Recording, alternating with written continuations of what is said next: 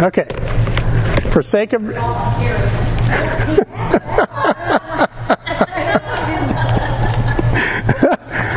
right. For the sake of the recording, we're looking at the seven uh, pillars that wisdom has built according to Proverbs 9 1. And I believe that these seven pillars can be located here in James chapter 3, verses 17 through 18. And that's where we're going to be. We're going to be all over the place in the Bible, but that's our text for right now. And it says in James chapter 3, starting in verse uh, 15, he said, or um, yeah, the wis- this wisdom descendeth not from above, but is earthly, sensual, devilish. For where envying and strife is, there is confusion in every evil work. But the wisdom that is from above is first pure, then peaceable, gentle, and easy to be entreated, full of mercy and good fruits, without partiality and without hypocrisy.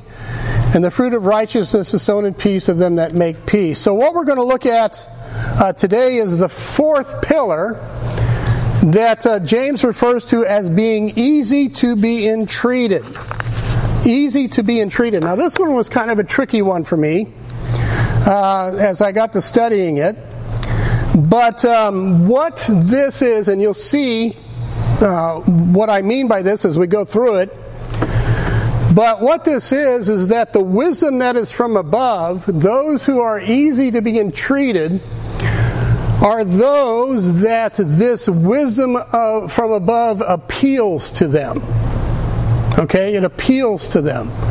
Uh, they they like it. They want to hear more of it. They want to um, apply it. So that's what it means to be easy to be entreated. It's that that the wisdom uh, from above is is appealing to them. It's appealing to them.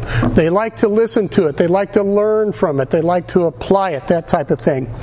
Now, okay, where do I get that? Where do I get that? Well, one of the rules of Bible study is uh, the principle of first mention, right?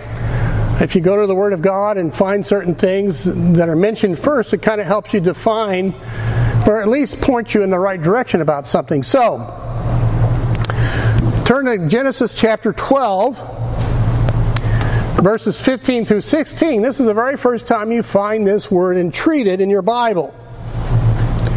In Genesis chapter 12 and 15, uh, it says, um, The princes also of Pharaoh saw her and commended her before Pharaoh. And the woman was taken to Pharaoh's house, and verse 16, first mentioned, he entreated Abraham well for her sake. And he had sheep and oxen and he, he asses and men servants and maid servants and she asses and camels, so forth and so on. So these men, like men do, um, treated Abraham well. Why?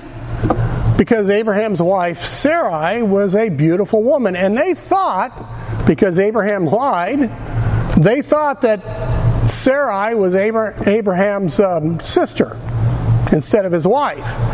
And so you know how guys do. They get all gaga and googly eyed over a beautiful woman. So, you know, they, they entreated Abraham well for the sake of Sarai.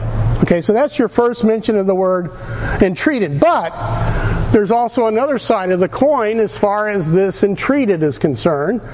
It, um, you won't get there in time, but Deuteronomy 26 verses 6 through 7, we see the other side of this entreated. In Deuteronomy 26 6 and 7, it says, And the Egyptians evil entreated us, and afflicted us, and laid upon us hard bondage. And when we cried unto the Lord God our fathers, the Lord heard our voice and looked on our affliction, our labor, and our oppression. So, on the one hand, we've got entreated as being favorable to, and then we look at and treat on the other hand, and it's treating unfavorably. Treating unfavorably. So here we see the opposite. One is favorable behavior, and the other one is, well, not so uh, favor, favorable uh, um, um, treatment. Turn to uh, turn to 1 Thessalonians chapter 2, and that's not only in the Old Testament, we see the very same contrast here in the New Testament as well. In 1 Thessalonians chapter 2, and in verse 2, we read, But even after that we had suffered before, we were shamefully entreated, as you know at Philippi. We were bold in our God to speak unto you the gospel of God with much contention. Now, what happened to Paul when he was in Philippi? That's where he was cast into prison, wasn't it? And if I think he was also beaten. And he, I think it was Silas. He and Silas were put in stocks and thrown in prison. So he was shamefully entreated. Shamefully entreated. All right. Uh, if you're familiar with the story of the Apostle Paul, that's that was pretty much his life, wasn't it? He'd go into some village or city or town, and there were those who uh, were open to the gospel, and they showed favor to Paul. They were excited about what Paul had to tell him. And then there were others who were closed to the gospel. They were opposed to the gospel. Uh, some, of them, some of them were even violent uh, because of the gospel. And that's, that's, uh, that was pretty much Paul's ministry. Another use of this word entreated, again, the other side of the coin, in Acts 27 3. Uh, this is about a man by the name of Julius, and he was a centurion who was in charge of delivering Paul to Rome. And in Acts 27 3, we read, And the next day we touched at Sidon, and Julius courteously entreated Paul and gave him liberty to go on to his friends to refresh himself. So you see the two sides of entreated. One's a favorable, courteous, receptive. The other is opposing, rejecting, not so favorable. Not so favorable. Uh, something about uh, something else about these these uh, folks who are um, not easy to be entreated. Let's just put it that way. Uh, Paul, uh, when he wrote to the uh, Thessalonians in Second Thessalonians, said in chapter three and verse two, he prayed that they may be delivered from unreasonable and wicked men, for all have not faith. So those who are not easy to be treated generally behave unreasonably. Unreasonably. Um, let me ask you a question. Does everybody love the gospel?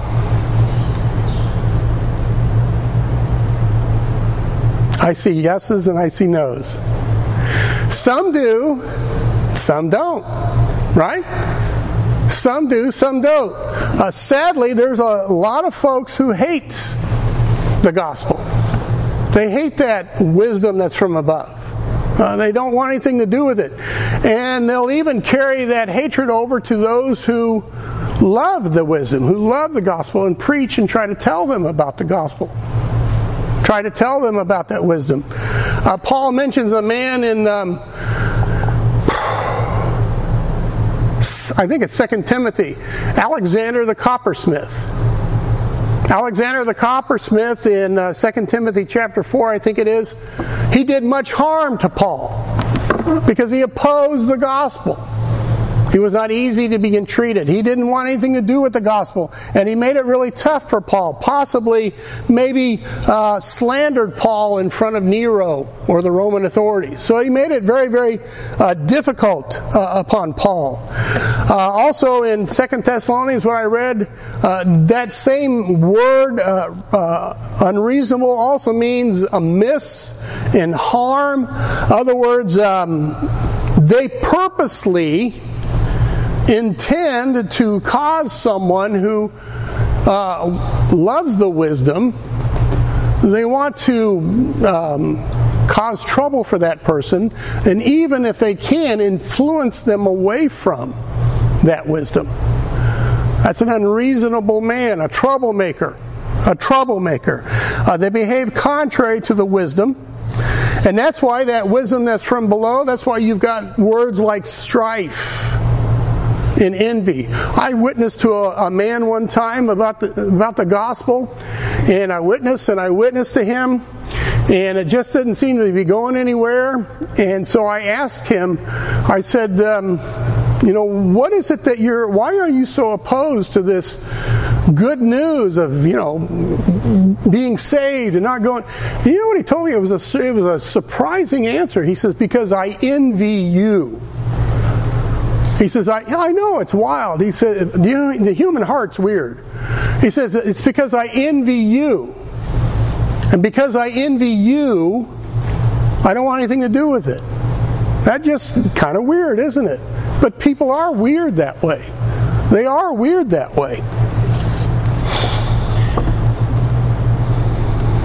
So they, this type of person, they're contrary to that wisdom from above. Uh, Proverbs 125.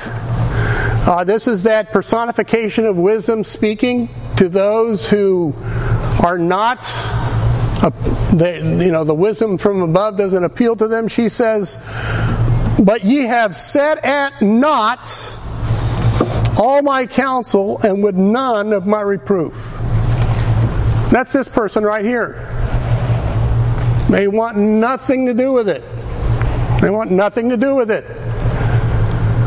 Um, this kind of person, uh, Proverbs labels as a scorner a scorner. Proverbs 14:6 says, "A scorner seeketh wisdom and findeth it not." Because this isn't the kind of wisdom that appeals to him. That's why he never finds it. That's why he never finds it. Proverbs 14:6 a, a scorner seeketh wisdom and findeth it not, but knowledge is easy unto him that understandeth. Why is knowledge easy to him that understandeth? It's because this kind of wisdom appeals to him.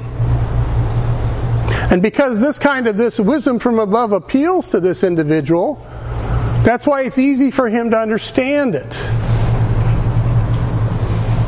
Have you ever read your Bible and you come across something and go, aha, now I understand? Yeah. Yeah. That's why it's easy unto him that understandeth. What does it say? The fear of the Lord is the beginning of wisdom. Right? So that's what we're talking about, that, that hard attitude. Uh, hard attitude is key. It's very, very important.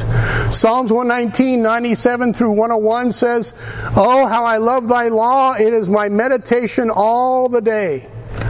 Because he desires it. It's appealing to him. He says, Though through thy commandment, uh, th- thou through thy commandments hast made me wiser than my enemies, for they are ever with me. I have more understanding than all my teachers, for thy testimonies are my meditation. I understand more than the ancients because I keep thy precepts. I have refrained my feet from every evil way, that I keep thy word. Why does he do all of that? Because he loves God's word. Because this wisdom from above is very attractive, very appealing to him. That's being easily entreated. And the key to understanding God's Word to be easily entreated is to love it. It's to love God's Word. It appeals to you. So again, it, where does it come right down to? It's the, it's the issue, the matter of the heart. The matter of the heart. On the other hand, the scorner, he doesn't have a heart for that wisdom. He doesn't have a heart for that wisdom. They don't have that attitude of heart that James refers to as being easy to entreated. They, they don't have a favorable disposition towards God's Word. Towards God's Word. In fact, if you deal with a scorner, uh, you're going to find out that, uh, that um, uh, you will appear to him to be insufferable or stupid or naive or stop wasting my time with that stuff. Proverbs 9 8 says, Reprove not a scorner, lest he hate thee. Now, is it you that he hates? No. It's the wisdom that you're trying to share that he hates. Reprove not a scorner, lest he hate thee. Rebuke a wise man, and he will love thee. Again, attitude of heart. You go to a scorner and you try to deal with him on an issue, and he's going to hate you for it. But if you go to a wise man and you deal with him on, a, on an issue that he has, if he's on his A game, he's going to appreciate you coming to them and saying, hey, this is going on, this is what God's Word says, that type of thing. You understand what I'm saying about that? Now, not everybody likes to be told, right? And there's been times I haven't liked being told about something, but when I go away and think about it, I am appreciative. I, I, I am grateful. It might hurt initially, but it was for my own good, right? It's for my own good. You know, sometimes the surgeon has to inflict a wound in order to heal a wound, doesn't he? the same thing with some folks that come up with you and counsel you with the Word of God. Sometimes it hurts, but it's for your healing. Yeah, they say somewhere the bruises of a friend or something. You know, the, the kisses of your, of your enemy, and uh, yeah, I think. 27. Proverbs 27, what, Ron? Um, well, let's go to Proverbs 27. I know 5 says. It's, uh, yeah. Yeah. It's, it's verse 6. Faithful are the ones that are friend, but the kisses of an enemy. There you go. Beautiful. Beautiful. That's exactly right. Ex- exactly the point. Exactly the point. A scorner, on the other hand, he's, he's completely closed minded to that. It does not appeal to him at all. I now you don't have to do this, but I do this. It's just just a habit I've got myself in. I look up the um, the Hebrew word for scorner. It's the word lutz. And um, again, you don't need to know that, but the only reason why I did that because I wanted to look it up. And um, in the Hebrew, it means to make mouths, to make mouths at, to mock, to deride, to scoff. That's a scorner. Um, so we've got clearly someone who's not favorable to the Bible. They're abusive like the Jews in Philippi and not courteous like Julius was. Okay? Um, you know, I've noticed this too. Sometimes the scorner will betray himself uh, or herself because it's not gender specific. But they betray themselves by their body language. You can see it in their face. You can see it, you know, you can see it in their body language. Uh, that uh, Psalms 22 is, of course, a prophetic psalm of the Lord's crucifixion. Psalms 22 7 says, um, All they that see me laugh me to scorn. They shoot out the lip, they shake the head. Well, if you go to Matthew 20, 27 39 or Mark 1529, that's exactly what the scribes and Pharisees were doing when they were walking by the cross where Jesus was hanging. They were wagging their heads and casting out their derisions and their insults. They were scorners. They were scorners. A scorner has a, a contempt in their heart toward authority. Uh, whether it's their parents. Have you ever seen a little child who has contempt for their parents? It's not a pretty sight. Uh, it could be, uh, you know, it could be um, civil authorities. We've got cities burning down because these scorners have contempt for authority. How about the job site? I've worked with some men who just can't stand the boss. That's a scorner. That's a scorner. The only authority a scorner will recognize, guess what guess what that authority is? Yeah, their own. Yeah, they're the boss. They're the boss.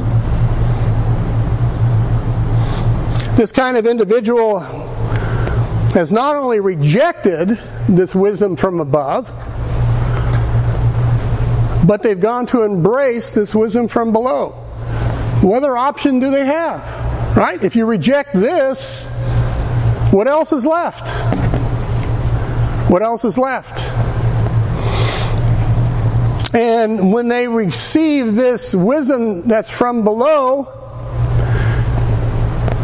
whether, you know, um, that's an abomination in the eyes of God. That's pretty strong, isn't it? Whether it's civil or religious or whatever. Proverbs 28 9 says, He that turneth away his ear from hearing the law, this is pretty wild to think about, even his prayer is an abomination to the Lord. You know, there's a lot of religions out there that claim to show the way to heaven. Jesus says, I am the way to the Father. See, all these other religious teachers are showing the way. Jesus didn't come to show the way, guys. Jesus is the way. And so, in the eyes of God, those prayers are an abomination. That's wild to think about, isn't it? That's wild to think about. But that's not popular. That's, uh, boy, that's being really intolerant. Huh? But I need a safe space. Yeah. Talk to God about that. That's that's that's God's that's God's word. It's not mine. Psalms uh, one one. Turn to Psalms one one. You guys are all familiar with this passage. This talks about. Um,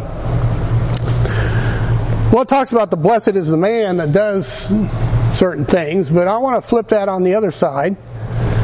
And I want to look at the digression of a man who does do these things. Psalms 1:1 says, Blessed is the man that walketh not in the counsel of the ungodly, nor standeth in the way of sinners, nor sitteth in the seat of the scornful.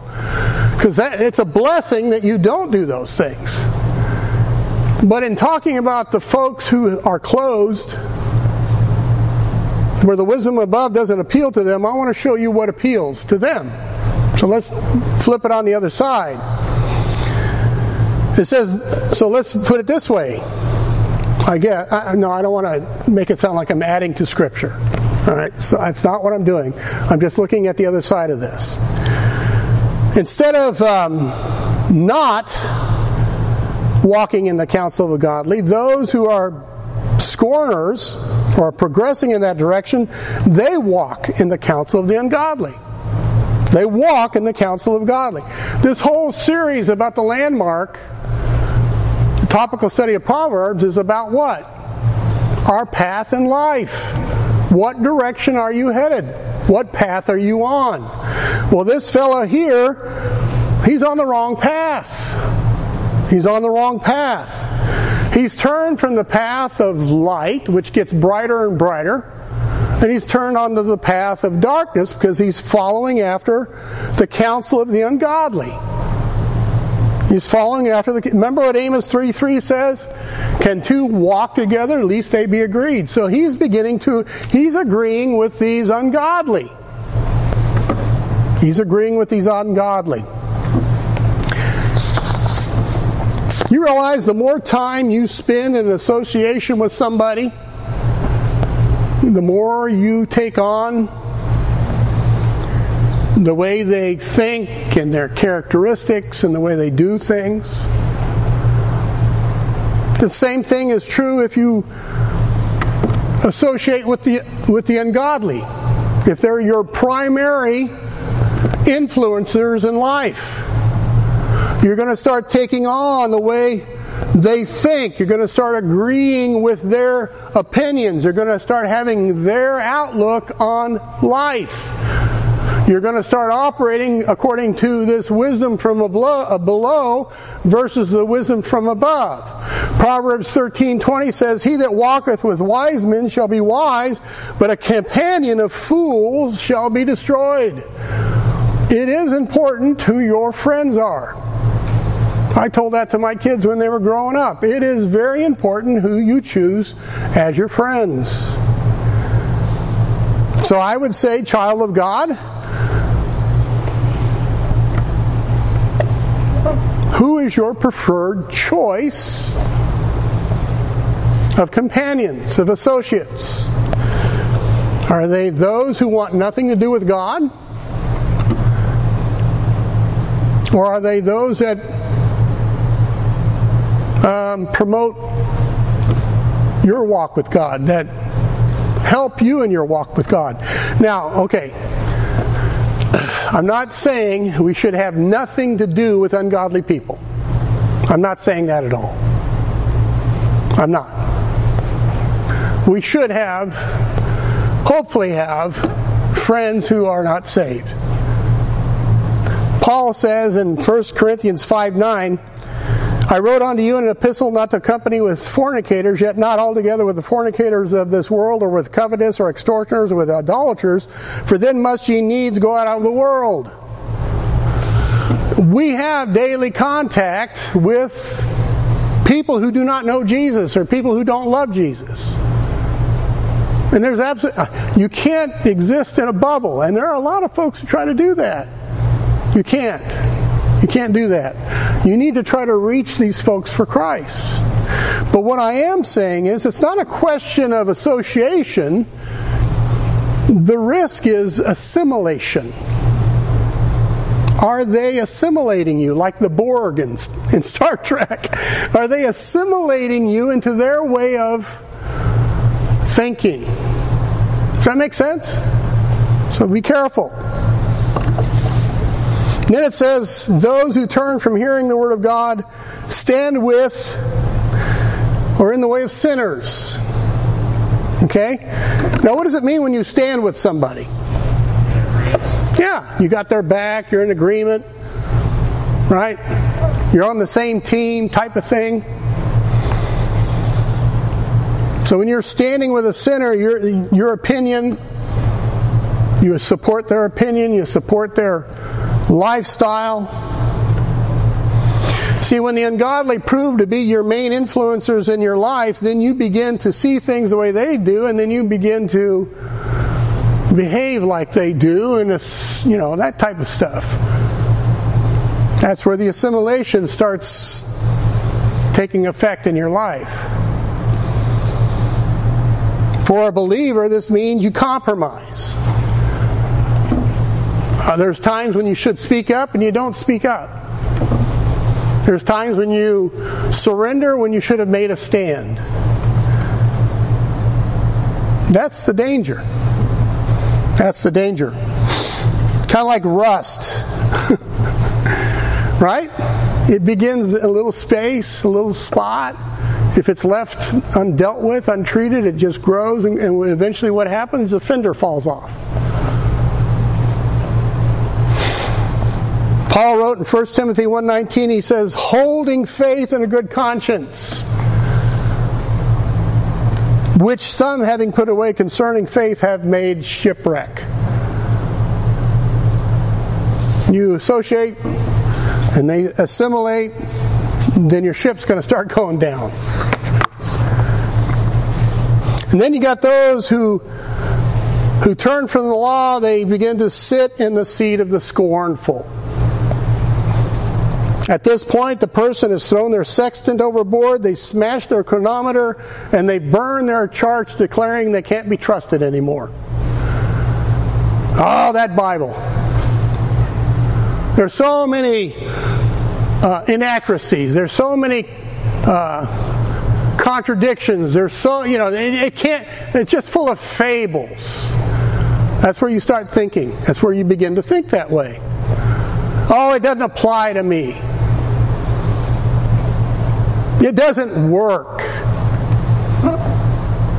I was that close one time in my own life because of what was going on in, in, our, in, our, in, our, in our life, what was going on in my life.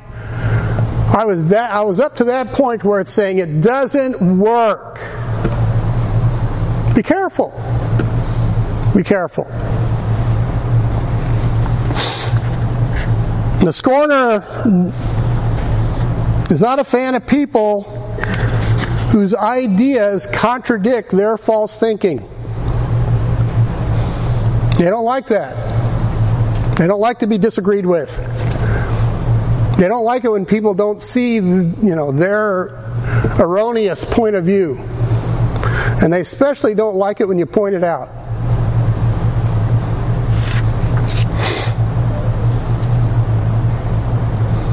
Proverbs 15:12 A scorner loveth not one that reproveth him, neither will he go on to the wise. That's something else about this kind of person here who's not easily entreated. It don't matter how much of a mess their life is, they will not go and to get help from those who have God's wisdom. They'll go everywhere else. They'll go to umpteen million psychologists and psychiatrists and secular counselors. But to go to someone who has the Word of God, that's an anathema. They just won't do it. Again, this is someone who operates with this wisdom from below. The wisdom from above has no appeal to them. Has no appeal to them. Proverbs 21 29 says, A wicked man hardeneth his face. But as for the upright, he directs his way. So, one who's easy to be entreated by the wisdom that's found in God's Word you know, this individual, more often than not, they won't have this pig headed notion about him. Now, I've met some Christians that are pig headed.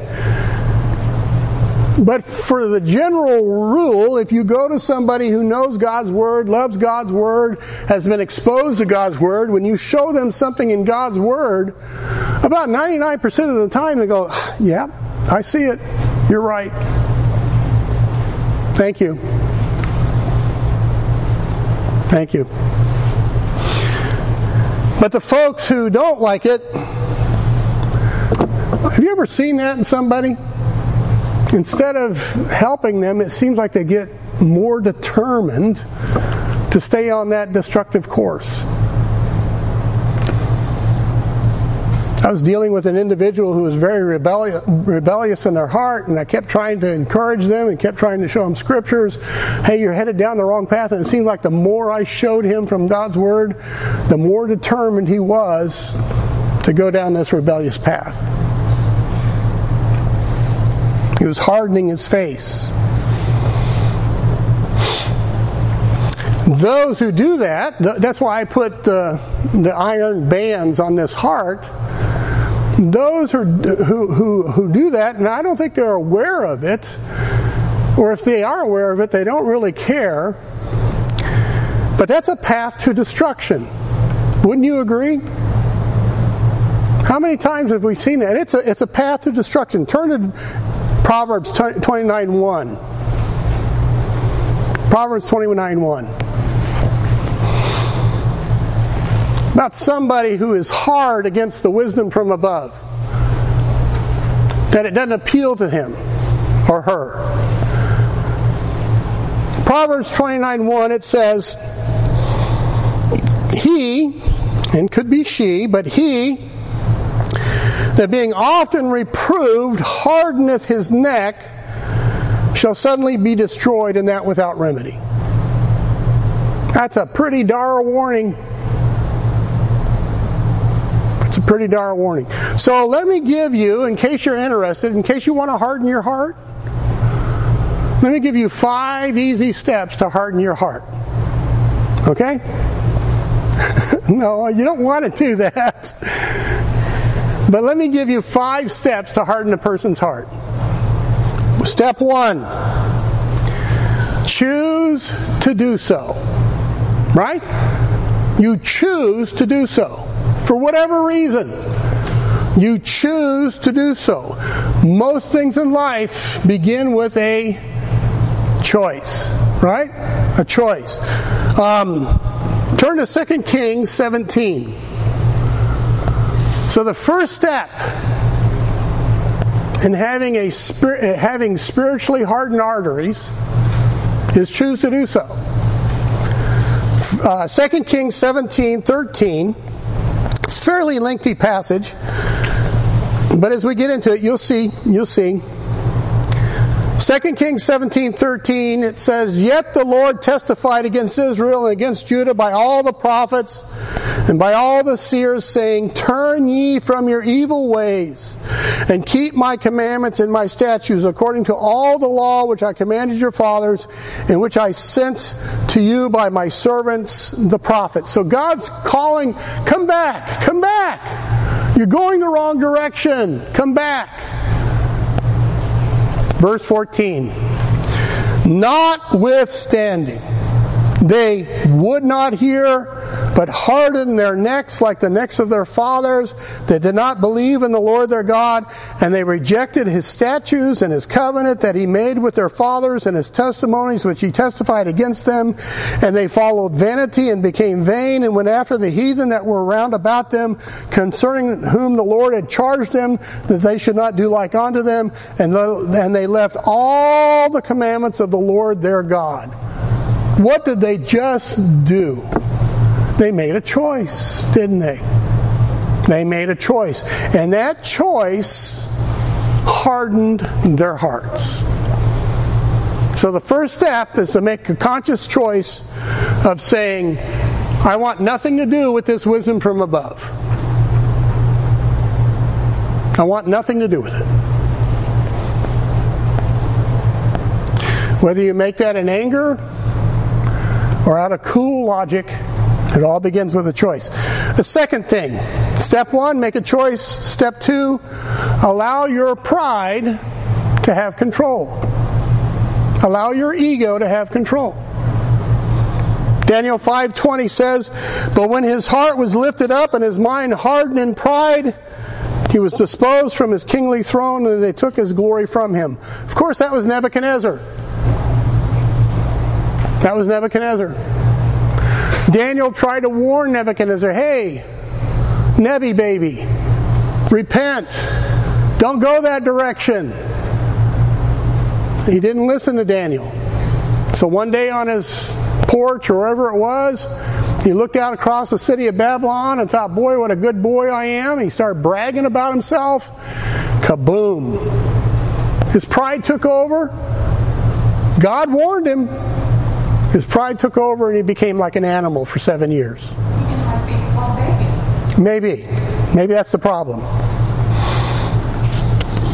The more time spent in the association of those who have no esteem for God or for His Word, you're going to find yourself adopting them uh, with them, and you're going to find yourself agreeing with them. Then your pride's going to take over and you're going to find out that, um, you know what? I think I know more than God. That's where it goes. I think I know better how to run my life than what God says. Who wrote the book on life? You know, pride can prove to be the concrete to the will. Pride is what sets your will against God or anyone. Or anyone. Number three, make a choice, let your pride take over, become a doubter of God's Word. Become a doubter of God's Word. Acts 19, 8 and 9. And he went into the synagogue and spake boldly for the space of three months, disputing and persuading the things concerning the kingdom of God. But when diverse were hardened and believed not, but spake evil of that way before the multitude, he departed from them, separated, and he separated the disciples, disputing daily in the school of one Tyran- Tyrannus. He's speaking about the Jews who rejected the gospel. They didn't believe what Paul said. Even when Paul went through the scriptures to prove to them that Jesus was the Messiah, they didn't even believe their own scriptures. And so they rejected their own scriptures because they thought that they were the authority. Pride.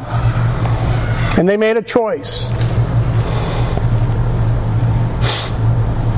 Number four, rebel against all authority. Rebel against all authority. That's what it means by here, he that being often reproved harden his neck.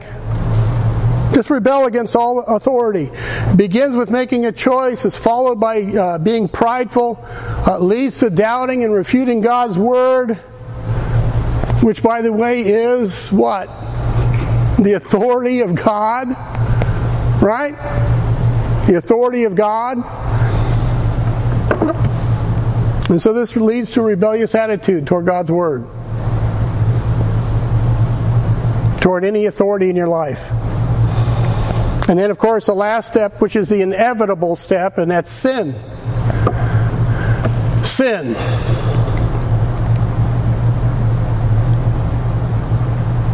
How does the Bible define sin? Okay. Okay. Uh, there's a verse in 1 John that talks about it. 1 John 3 4 says, Whosoever committeth sin transgresses also the law, for sin is the transgression of the law. So actually, sin is anything contrary to the Word of God. The Word of God. And that's what sin really is. Sin is nothing more than rebellion against God's Word. Thou shalt not lie. That's God's command. You lie, you sin against God's command. That's what sin is. So, bottom line, the plight of the hardened heart is that they reject God's authority in their life. They admit to no other authority than themselves. They're puffed up in pride. They're making these choices. And you know what they've become like? Like that fallen angel that says, I will be like the Most High. That's a hardened heart. That's a hardened heart. That's that work from the wisdom that comes from, from below. So, in contrast to the scorner, the ones who are easily entreated are those that God's wisdom appeals to them, and so they listen, they heed. Proverbs 1 5 says, A wise man will hear and will increase learning. And a man of understanding shall attain unto wise counsels. That's what it means to be easily to be easy to be entreated. Is that God's word appeals to you. You want to hear it. You want to learn from it. You want to grow by it. That's wisdom. Remember, the fear of the Lord is the beginning of wisdom. That's that hard attitude towards the Lord and His Word. Those who are easily entreated have the hard attitude that seek out and hold on to this wisdom like it's precious gold and silver in the bank. Proverbs 16, 16 says, How much better it is, is it to get wisdom than gold and to get understanding rather to be chosen than silver. It's like treasure to them. It's precious to them those who are easy to be entreated. Uh, Proverbs 28 14, it says, Happy is the man that feareth always. That's why he's got a goofy smile on his face. That picture, not a Christian, okay? Because they're happy. They're happy. Happy is the man that feareth always. This is a far better place to be than here. And I know you guys know what I'm talking about. When you're in fellowship with the Lord, right? But when you're not in fellowship with the Lord, nothing's going right.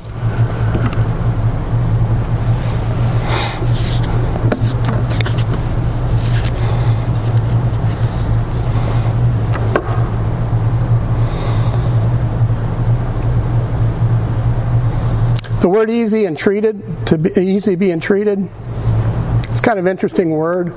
Like I said, it was kind of a it was kind of a challenge, but um, again, you know, this is just what I like to do. Uh, I, I um, looked up that word in the Strong's Concordance, and it's a compound word.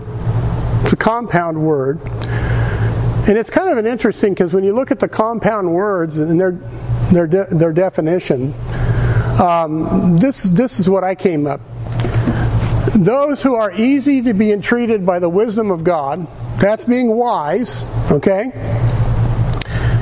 This speaks of someone who is well off and prospers because they have confidence in the counsel they have received. Okay? It speaks of someone who is well off and prospers because they have confidence in the counsel they have received. How much confidence do you have in the counsel that's contained in the pages of this book? And could that confidence, I don't know, I'm just thinking off the top of my head, could that confidence have anything to do with your joy? Proverbs 8:12 says, "I wisdom dwell with prudence and find out knowledge of witty inventions." The fear of the Lord is to hate evil, pride and arrogancy, and the evil way and the forward mouth do I hate. Again, wisdom is speaking, counsel is mine, and sound wisdom I am understanding, I have strength. By me kings reign and princes decree justice. By me princes rule and nobles, even all the judges of the earth. I love them that love me, and those that seek me early shall find me. Again, wisdom says in verse 18, riches and honor are with me, yea, durable riches and righteousness. So that talks to me about eternity, right? My fruit is better than gold, yea, than fine gold, and my revenue than choice silver. I lead in the way of righteousness in the midst of the paths of judgment, that I may cause those that love me to inherit substance, and I will fill their treasures.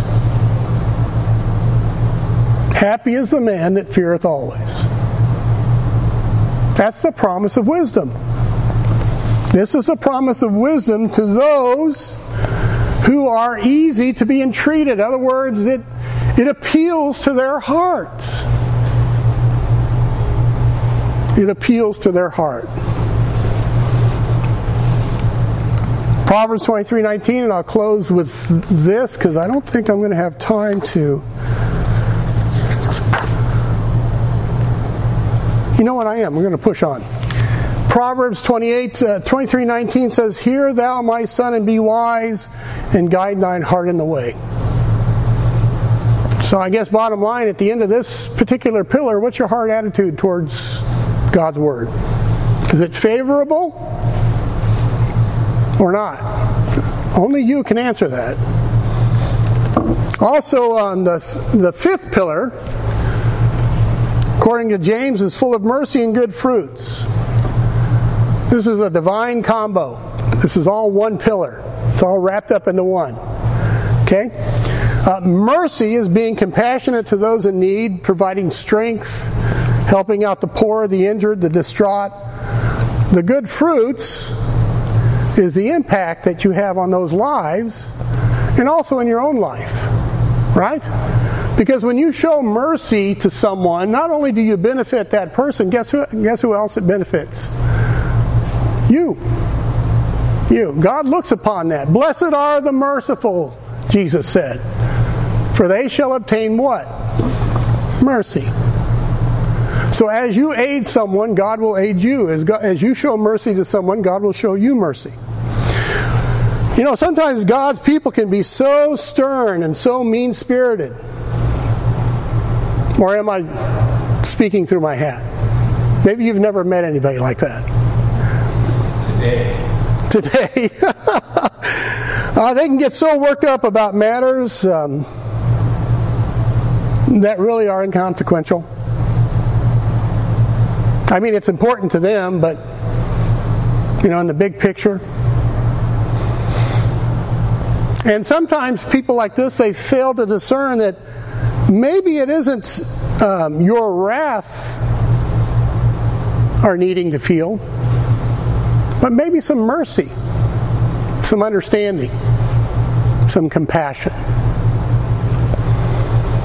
I helped a young man uh, one time, and they had gotten themselves into financial arrears, and I was kind of frustrated with this young man because he was constantly constantly getting himself in the same fix. And so I started to rail on him.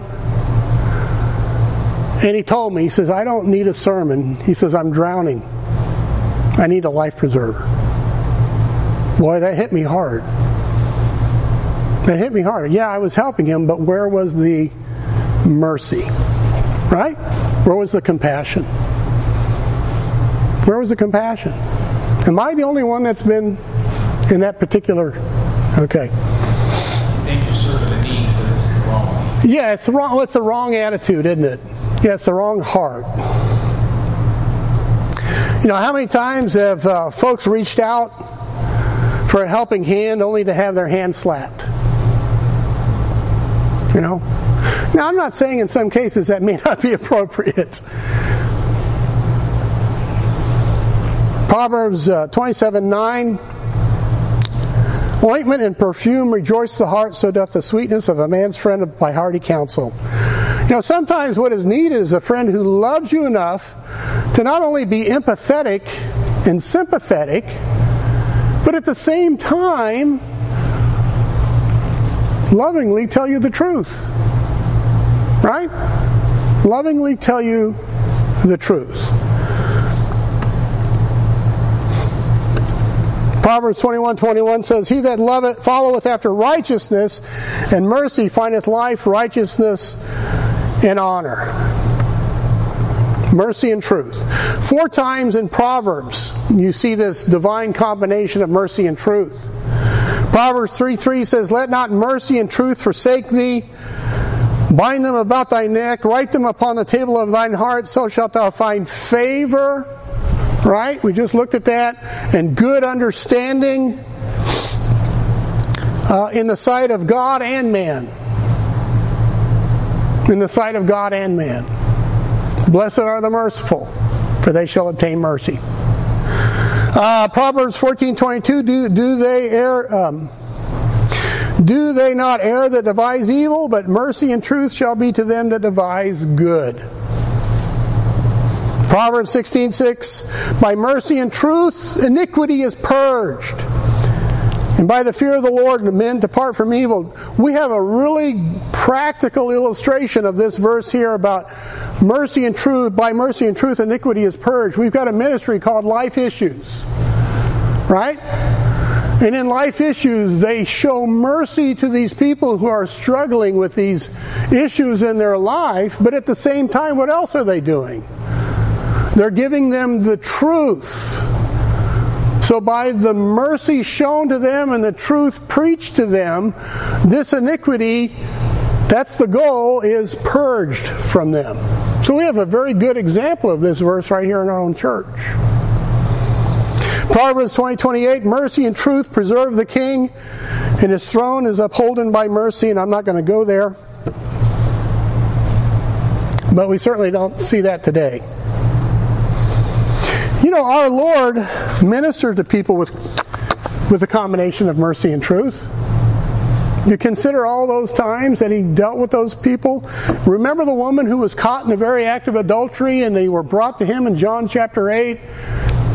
And they were wanting to stone this woman and, and they're wanting Jesus to be in agreement with them. And, and so what does the Lord do? He rebukes these bloodthirsty hypocrites and then what's he do? He shows mercy to this woman, but he not only shows mercy to this woman, but he also did it with truth. Well, I mean, listen to what he says here, John 8 10.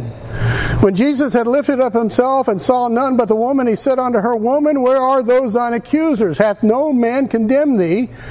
She said, No man, Lord. And Jesus said unto her, Neither do I condemn thee. Mercy. Go and sin no more. Truth. Mercy and truth. See, being merciful doesn't mean we condone sin or that you would do something contrary to God's word in empowering those who need to be shown mercy. Uh, it's me. It's a combination of both. You have to have mercy and truth together. For example, when someone appeals to our church for financial aid, uh, one of the things that we ask of them is yes, we'll go ahead and meet your water bill or whatever it is, but are you willing to come in and receive financial counseling? Now, what is the reason for that? Well, to help them to not get themselves back in that same situation. Show them how to work a budget, show them how to handle their finances better, that type of thing. So that's mercy and mercy and truth. When Paul was writing to the believers on the Isle of Crete, where Titus was their pastor, he, he did the same thing there when he wrote to Titus. He talked about mercy and truth. In Titus in 1 9, Titus 1 9, he says, Holding fast the faithful word as he has been taught, that ye may be able by sound doctrine both to exhort and to convince the gainsayers. We've got to hang on to the truth, folks. We've got to operate by the word of God. You know, that's our standard. That's our standard in life. And if we don't operate by the word of God, then really our mercy will be pointless. There will be no eternal purpose involved in it. It'll just be feeding somebody's belly and leaving their spirit destitute. Destitute. Proverbs 20:18 says every purpose is established by counsel and with good advice make war. And then Paul writes about mercy, he says in Titus 3:8, this is a faithful saying in these things I will that you affirm constantly, that they which have believed in God might be careful to maintain good works. These things are good and profitable unto men. So there you have truth and mercy. Truth and mercy. Combination.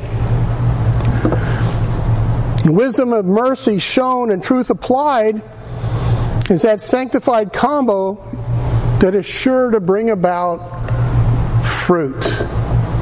What is it that Brian always says? Fruit that remains. Fruit that remains.